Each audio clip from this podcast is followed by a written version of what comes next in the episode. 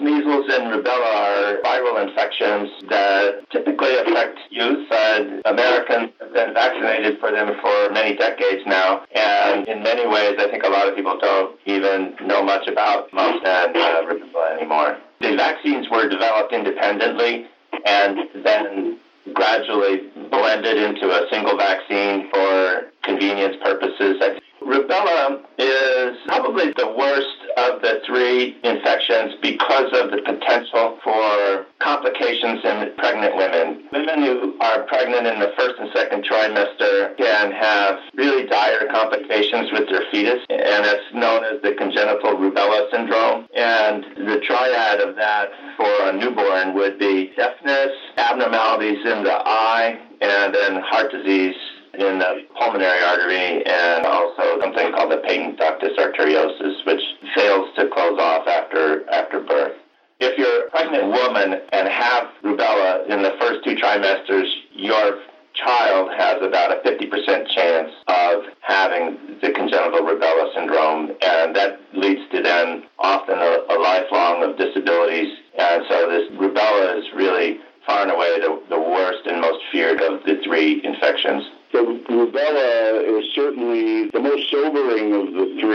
three infections because of the mother baby infection and the congenital malformations and problems that occur in kids that are indeed lifelong for that child. It makes so much sense to me to vaccinate people when they're young and give them that immunity before women become pregnant.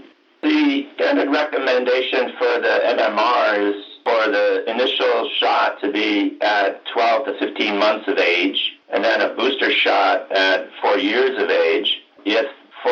Whatever reason those don't occur, then the traditional recommendation is that there be two vaccines administered with at least four weeks in between the vaccines. And that is the standard recommendation in adult medicine, we often do catch up in kids as they go to college or enter work programs. And our practice has been to follow CDC in terms of two doses of vaccine as adults, four weeks apart, of MMR. I think that we should be prepared to do that if there's no documentation of vaccination and someone who was born after the cutoff of 1957 is just to do the adult vaccine catch up. Yeah, that's an interesting point because when I lived in Canada for a year as a fellow, I had to have a vaccine titer. I was born in 1957 and endured all three of these conditions, and I was miserable. I don't remember the measles because I was too young when I got those, but the mumps, rubella, I hated,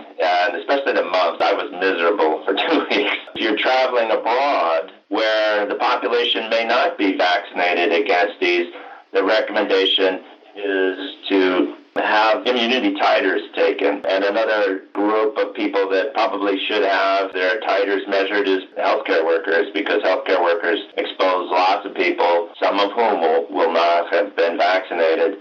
If a healthcare worker is, is harboring the virus, and particularly the rubella virus, that would be tragic for a healthcare worker to infect patients unwittingly.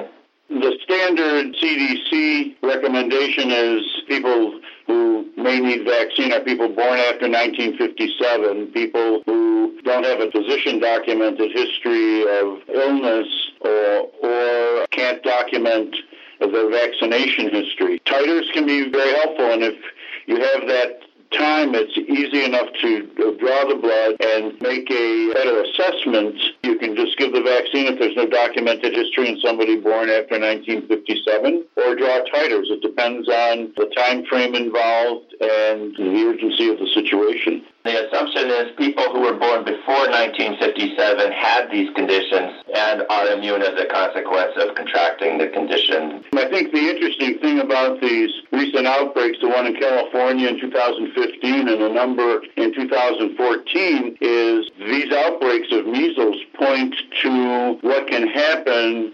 when immunity falls below a certain level. So the idea is to manage measles or even to eradicate it. 95% or more of the population need to have been vaccinated or be immune to it. And when those levels start to drop into the 80s or lower, we see outbreaks. There were over 600 cases of measles in the United States in 2014 and almost 200 in 2015. So we're beginning to lose ground here in terms of vaccination rates, and this is what happens.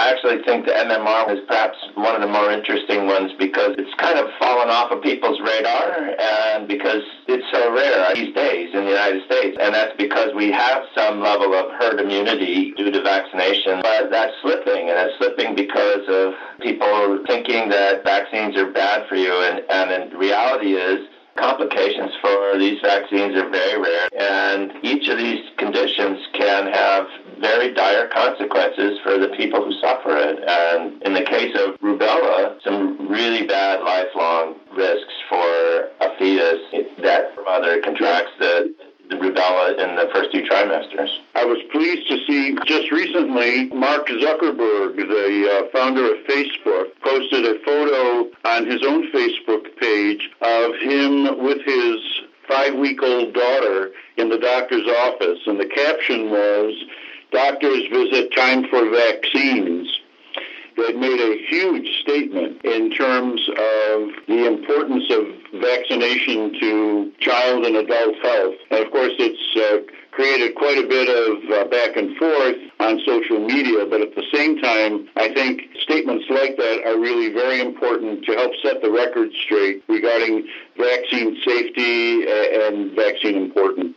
My definition of herd immunity is the uh, higher the rate of vaccination, the lower the risk of infecting other people. In other words, even people who haven't been vaccinated are at lower risk if large numbers of the population are vaccinated. But we're really talking about 90 to 95 percent vaccination rate so that the 5 percent of people who are unvaccinated are protected. The public health value of that is you have a child with cancer or leukemia who can't be vaccinated, who is highly susceptible to one of these illnesses, who, because most of the rest of the population has been vaccinated will not suffer one of these life-threatening illnesses. There's the other uh, issue out there of the free ride where some people feel that because so many other people are vaccinated, I don't need to get my children vaccinated. And that's where it starts to fall into the 80% vaccine